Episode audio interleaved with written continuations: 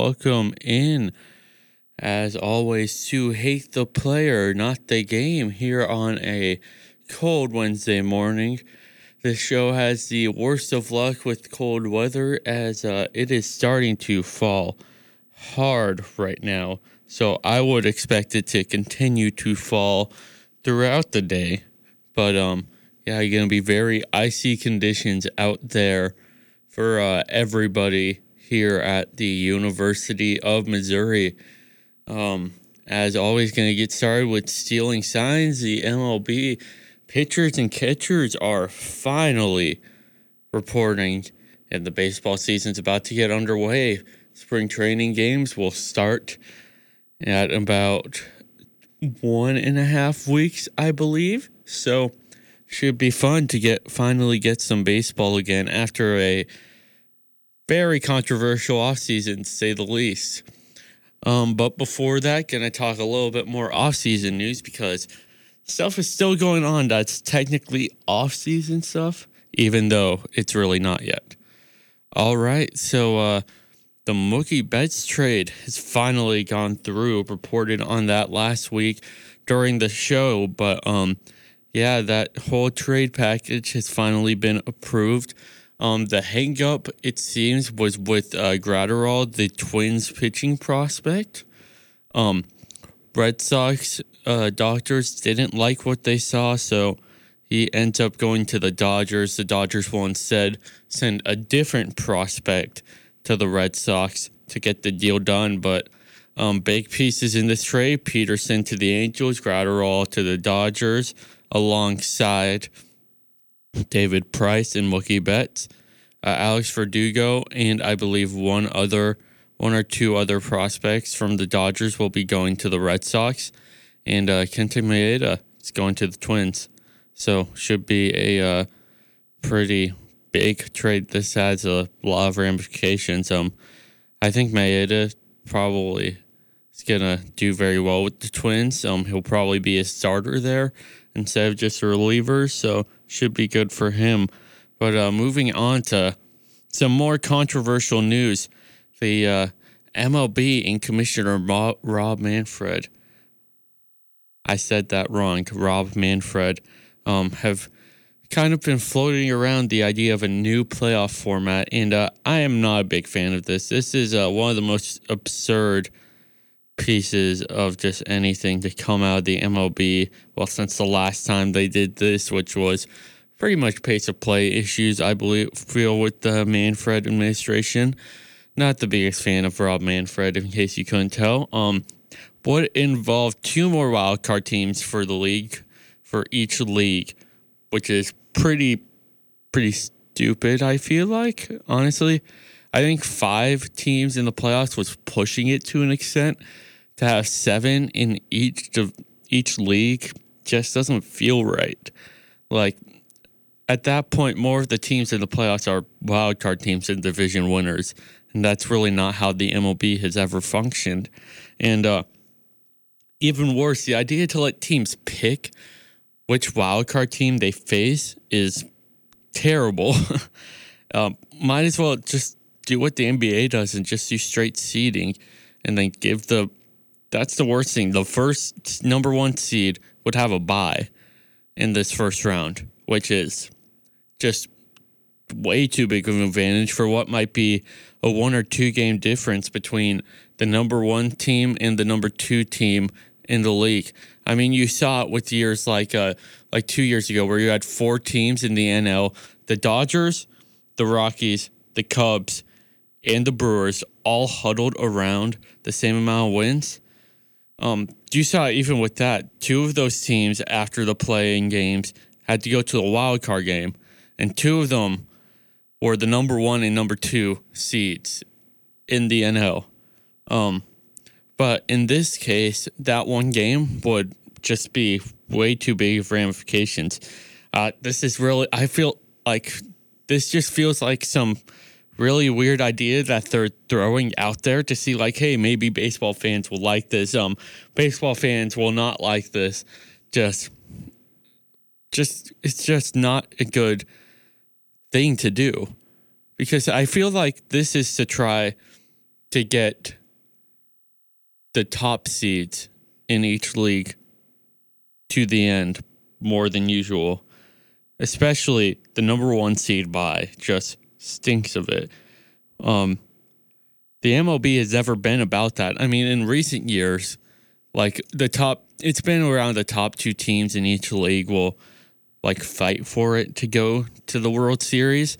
But I mean, with this, I don't think you get series stories like the uh, Washington Nationals last year, the Royals and the Giants in 2014, um, the Cubs in 2015, uh, who really kind of feel like they came out of nowhere. But um, yeah, stuff like that just doesn't feel like it would happen with this uh, with this wild card idea. So I'm not not a big fan of this. Um, all right, moving on from uh, a little bit of ranting. Max Muncy agrees to a three-year extension with the Los Angeles Dodgers.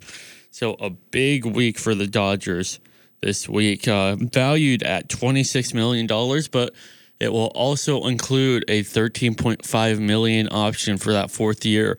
Um, pretty big deal to lock down this guy. Um, Max Muncy's only been in the league for a few years, but he is actually 29. Um, certainly not playing like it. He uh, did very good last year, hit 251, had a war of 5.7. So uh, this is a great deal for the Dodgers. I mean, great deal for Max Muncy too, because you never know where his production is going to go, and now he has that money locked up. Um, yeah, but buying six wins a season for that price is definitely worth it. I don't think he'll ever have a year like he had last year. Um, last year he had like 35 home runs, but yeah, just a great deal all around for the Los Angeles Dodgers. All right, moving on to some ownership stuff. The New York Mets deal falls through with Cohen, and they are now back up for sale, reportedly for a much larger amount. Um, yeah, so basically what happened here was the Wilpons wanted to keep control for five more years but they just wanted Cohen to pay for it. So that's absolutely insane. Not how businesses work, especially not how sports franchises work. A big allure to owning a sports franchise is being able to control it. Um, and not controlling it for five years, just not something you would go for. Um, Cohen was right to pull out with that absurdity. Um, like he would, like that. Does, that deal doesn't make any sense. Um, it just give control to the past owners who have no stake in the matter and now just yeah this doesn't make a lot of sense all right. Moving on to some happier news. Hunter pence is going back to the giants in a one year deal. So uh, very good to have one of the playoff heroes for the san francisco giants coming back after a year in texas. Were some reports that he was going other places but uh should be a great year. Now that he is playing better again. He really had a resurgent year in Dallas last year, so should be a lot of fun now. All right.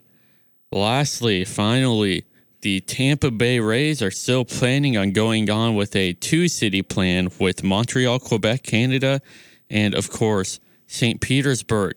So this would get two markets for the team, but would also mean both cities would only get 40 games a year. Um, I really feel like this deal is just to uh, just to pressure St. Pete into releasing the Rays from their deal with Tropicana Field. Um, yeah. Um, so I think this is just posturing. Um, I don't think Montreal is actually going to get a team, and I think if they do, it would really be just the Rays moving really to Montreal, um, which I don't think would be a good situation for anybody. I would prefer the Expos came back in a expansion, but if we get the Expos back, I will be rocking a lot of Expos uh, memorabilia. Um, yeah, still one of the best logos in the league. That logo, I really feel made people have tinting glasses for baseball in Quebec.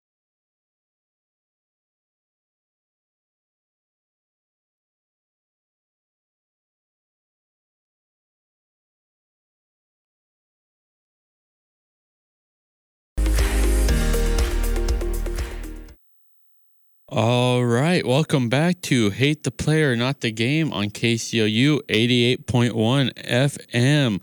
Thank you for tuning in on this Wednesday morning. I'm going to be looking in the general direction of the NBA right now. Um, no surprise here. Going to start off with the New Orleans Pelicans and the Zion Williamson uh, experience. Uh, Zion Williams show kicking into full gear right now. Um, yeah, winning last of their three of their last three. So a three game win streak. I can't speak English right now. Um, looking very good right now.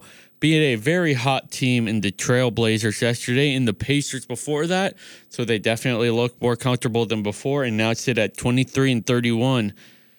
Very close to that playoff spot. Uh, Brandon Ingram continues to ball out and impress me now with almost 25 points per game and a player efficiency of 20.7. However, the big star and main show in town, the real draw of the New Orleans Pelicans, even more than the All Star that really says something, is Zion Williamson. Uh, this show is slowly slipping to just being all about him. He's just so much fun to watch and has immediately become one of the best parts of the Pelicans offense. 19.8 points per game, 7.5 rebounds per game, player efficiency of 22.5. Uh, just a great all around player in defensive player. Um, shooting great from the line too, shooting great from everywhere, really, to be honest. Um, yeah, Zion just continues to surprise me. He's a really special player. Um, yeah, just everything he does always feels like it's meant to go in the basket. he just like just something about him athletically is very special. So uh, I think he's really gonna develop into eventually being one of the best players in the NBA. He's starting to get up there right now. He's having a great start to his career in New Orleans. All right, talking about the other Pelicans, Jrue Holiday and JJ Redick also look great. Lonzo, Lonzo Ball has completely come, come into his own. I really believe will develop into one of the best pass first point guards in the league. Um, just always finds somebody there. Everybody, everything is looking up for the Pelicans right now. The future in the Big Easy looks incredibly bright. Um, Pelicans are definitely going to start to go somewhere. This team looks really good. All right, moving on to the less fun teams in the Western Conference. Let's look at the Denver Nuggets, who now sit at 38 and 16 and second in the West. Huge comeback against the Spurs a few nights ago really shows just how gritty this team is, as they always just stay in games and make their case for how they can win the West as a whole this year. Um, Nikola Jokic, wow, I really cannot speak English today, leads the team in points with 20, rebounds with 10, and assists with 7, a player efficiency of 25. Absolutely insane, showing why no other player impacts their team's play in his way more than him. Um, I think when you're really talking about big men in this league, um, big men that really aren't shoot shooting players, although Jokic and certainly shoot. Um, yeah, I don't think anybody has the same impact he does. Um, Will Barton and Jamal Murray are both great pieces around him. Millsap still looks good, and even Mizzou's own Michael Porter Jr. is getting in on the fun, and with increased minutes, is starting to uh, really impress me. I think he's going to develop and uh, get back from that injury um, that really took him out for a while, and uh, develop into a solid player in the NBA which is really all you can ask for with somebody coming back from that bad of an injury that takes them out for that long. All right, moving on to the final Western Conference team, a team near and dear to my heart.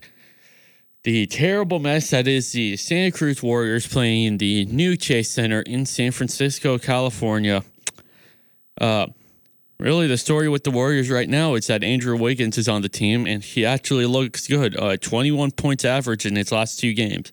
Um, he's adjusting to a new system right now, but um, I mean, it's really because there's nobody around him to take away points from him, but he's doing good. he's doing good. He looks good in the system. He doesn't look like the same player he was in Minnesota. So hopefully he uh, hopefully he continues to develop and when everybody comes back from their injuries next year, um, they can do something really good. This year, complete wash for the Santa Cruz Warriors. Um, outside of him, not much going on on. Um, a lot of players getting playing time. Uh, Eric Paschall and Damion Lee continue to develop well.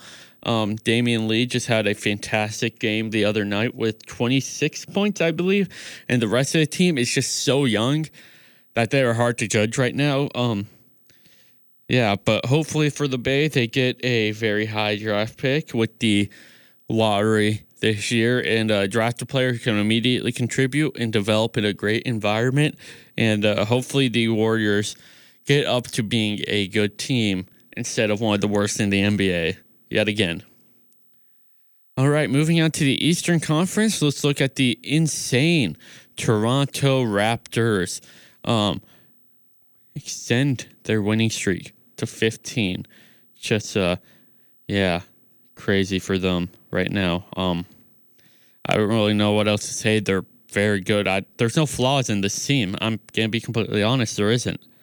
Uh, yeah, they're six and a half games back at the Milwaukee Bucks, which is crazy because the Milwaukee Bucks looks like one of the best teams to ever play in the regular season in the NBA. But yeah, I don't know what else to say. Pascal Siakam looks like one of the best players in the league um, right now. Um, 34 points against the T Wolves the other night and uh, 24 points per game overall for a power forward who came from the place he did. Um, really, like, this is the G. Like the G League doesn't really need to advertise itself outside Pascal Siakam. When I say what place he came from, he came from he developed through the Raptors system, and he like if he went straight to the NBA, I don't think you see this happening. But he just looks fantastic right now. Um, Kyle Lowry still fantastic. Um, great partner in crime for Siakam instead of Leonard this year. Uh, VanVleet is a great shooting guard, and the rest of the team still looks pretty good. Um, yeah, this is where I would put my flaws with the Raptors if I had any, but they're great right now. Um, I think they're going to keep continuing playing great until something happens. They hit a hit a roadblock, and a team having a really good game. But right now, uh, nothing stopping the Raptors. Okay, so I guess some teams in the East are losing games, like the uh, Boston Celtics, who were riding a seven-game win streak, but uh, lost last night by 11 to the Houston Rockets. Um, yeah, Jayson Tatum is such a huge threat with 22 points per game and seven rebounds. Um, really developing into being the best player from that draft. Uh, Enes Kanter is a surprisingly good addition for the team with eight rebounds and nine points per game. Jaylen Brown continues to be one of the best, most solid shooting guards in the league. Um, now that he doesn't have his uh, iconic haircut, um, Still not going to get over that. Um, Walker, it's a free agency surprise of last year in my mind. I thought he was going to come to the Celtics and really have a hard time fitting in with the system, but he's doing great with uh, Brad Stevens and company. Um, they have a great shot to go all the way this year, at least as good as anybody else in the East, I feel like, and should be a lot of fun to watch down the stretch. I mean, with the East right now, I mean, you have the 76ers who are really good in terms of talent wise, but I don't think any three teams can compete with the Celtics, Raptors, and Bucks. Um, I think, I think whoever gets the first seed, which is gonna, it's gonna be the Bucks. It's gonna have a major advantage. Uh, Celtics and Raptors are gonna have to fight each other hard, um, with the two and three seeds. But it'll be a lot of fun this year. This this year is gonna be great for the Eastern Conference playoffs. And uh, finally, with the little bit of time I have left for looking in the general direction of the NBA. It's a team I have not covered at all this year. It's the Detroit Pistons, who have now officially given up after trading Andre Drummond for basically nothing to Cleveland. Um, their best player by far right now is Derrick Rose, and uh, amid Blake Griffin being injured yet again, 18.5 points per game is good for him. because he's still getting back to where he was, where prime D Rose, uh, MVP D Rose was insane. But uh, losing Drummond is just throwing in the towel and giving up. Really, I mean Griffin's always hurt. Um, I I don't I don't know what it is with him and injuries. He just always is injured. Um, not much else of substance going on. Um, considering just how barren they are, I they're gonna go full take mode. I feel like, and I wouldn't expect them to really even try to win this year. Um, things are gonna have to get a lot better in Detroit before they start getting better, and I think they can start getting better pretty soon. Um, but for right now, it is the Derrick Rose show in Detroit, Michigan. All right, after the break, gonna hit you up with some Survivor Winners at War power rankings. After this break, thank you for listening to Hate the Player, Not the Game on KCOU 88.1 FM.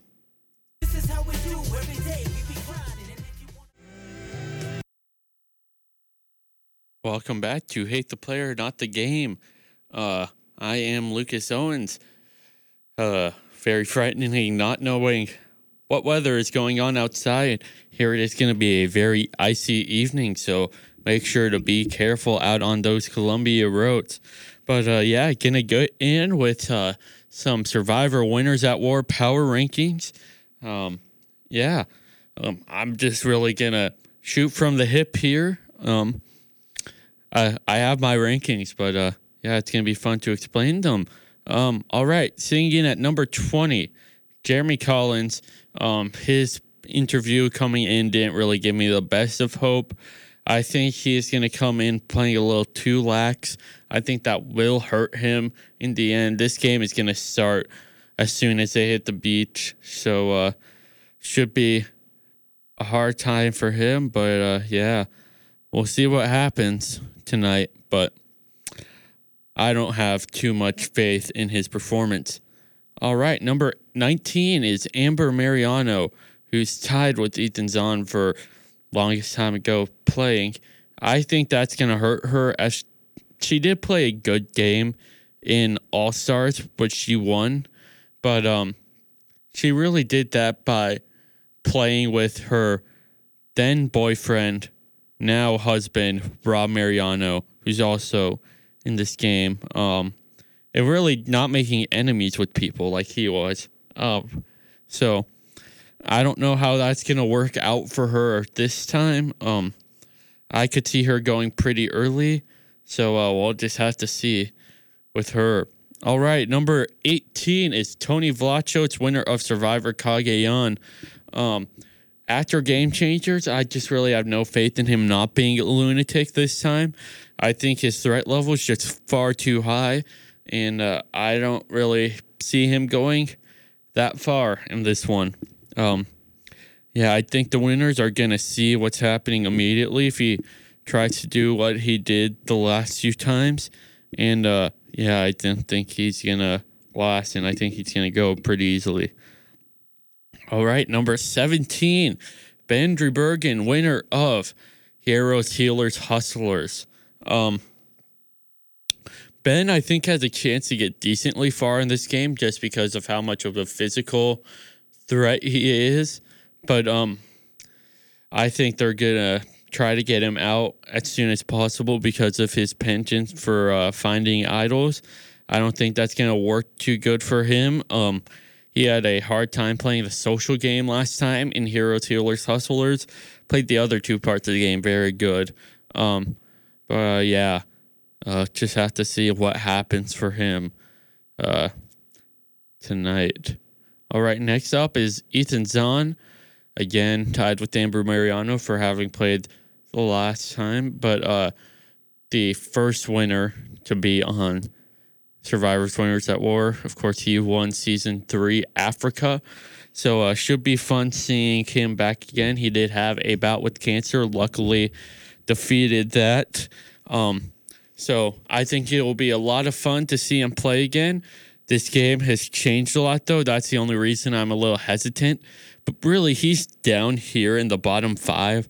But these are some of the best players to ever play. So I don't really like feel like that's too much of a like a comment on him. I think he's still gonna be a good player out there, but just this cast is so stacked that it's gonna work against him. All right, number 15 is Nick Wilson, winner of Survivor David versus Goliath. He's really at the time that he played this game, he was really new to it. So I could see that working for him or working against him. I don't know the type of personal agency he'll have. I think that could be his downfall towards the end if he tries to start making too many moves, but uh, it should be a lot of fun for the uh, Bayou Nick. All right. Next up is Sandra Diaz Twine. Um, again, this is this is really no comment on her, more just what she's going in with, being the only two time winner. Um, I think people are going to try to get her out early. She she's a fantastic social player. She won the two time first two times she played, so that's going to work against her. I feel like so. Yeah, I don't really know. All right, next up is Parvati Shallow at number 13. Again, same with Sandra, just too good of a player her last two times, um, especially Micronesia. She dominated that game, which she, of course, won. Um, so that could work against her. I don't think people are going to fall for her same tricks as usual. Um, yeah, a fantastic social player, though. So who knows what's going to happen. All right, number 12 is Massachusetts Boston Rob Mariano. Um, yeah, just like the previous three, this is really where I'm sticking these players that are their reputation just going to kill them in this game. Um, where like everybody thinks they're going to be very good, so they're going to take them out early so they can't start making their game and working their game up. All right, number 11, Natalie Anderson, winner of San Juan del Sur. Um, I only put her this low just because her season was so crazy and unpredictable that I don't really know what um what to expect this time around. She was a really strong player in San Juan del Sur. She did tr- almost try to fight John Rocker, but um yeah, I don't know what's gonna happen this time. Um, I think she could do fantastic, or she could not do good. Uh, I don't really know anymore. Um, yeah, it should be a lot of fun to watch her go out and play, but what happens, I have no idea. All right, that is the first 10. After this very short break, I will be bringing you the top 10. And uh, it's a doozy. It's a doozy. And uh, I'll give you a hint of that with this next song. Thank you for listening.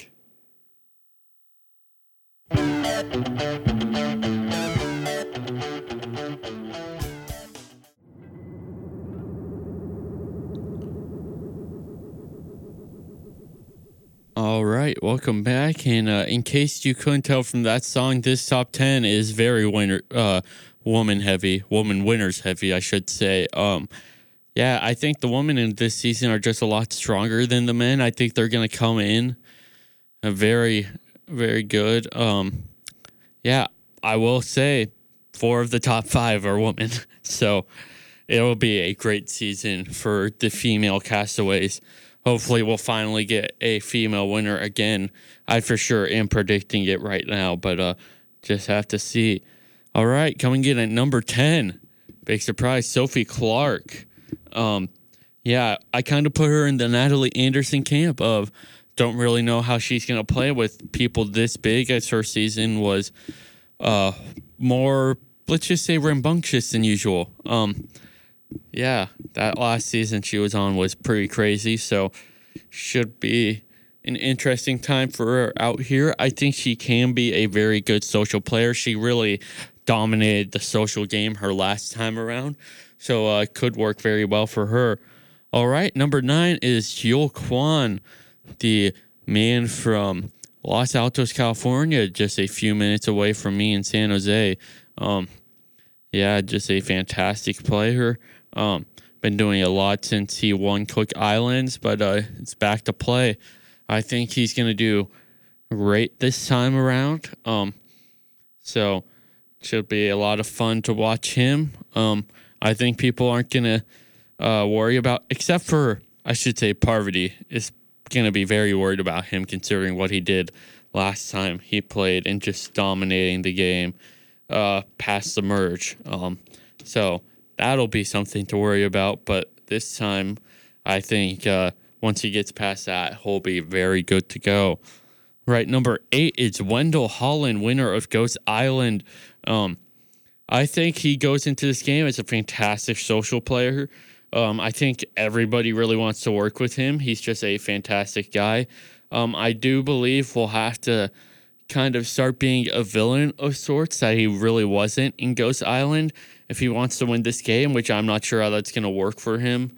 Um, but uh, yeah, it should be a fun time for Wendell out there on the island. All right, number seven is Tyson Apostol, winner of Blood versus Water. He did a fantastic job in that game. But uh, yeah, now he's going into this game uh, with a lot of experience under his belt. I think that's going to work for him. I also think, in terms of the male winners, he's definitely on the lower tier of the totem pole in terms of threat level. So that will help him a lot.